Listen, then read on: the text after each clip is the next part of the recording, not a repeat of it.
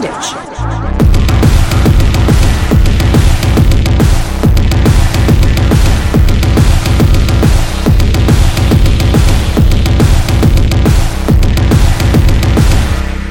We need to have sex with a safe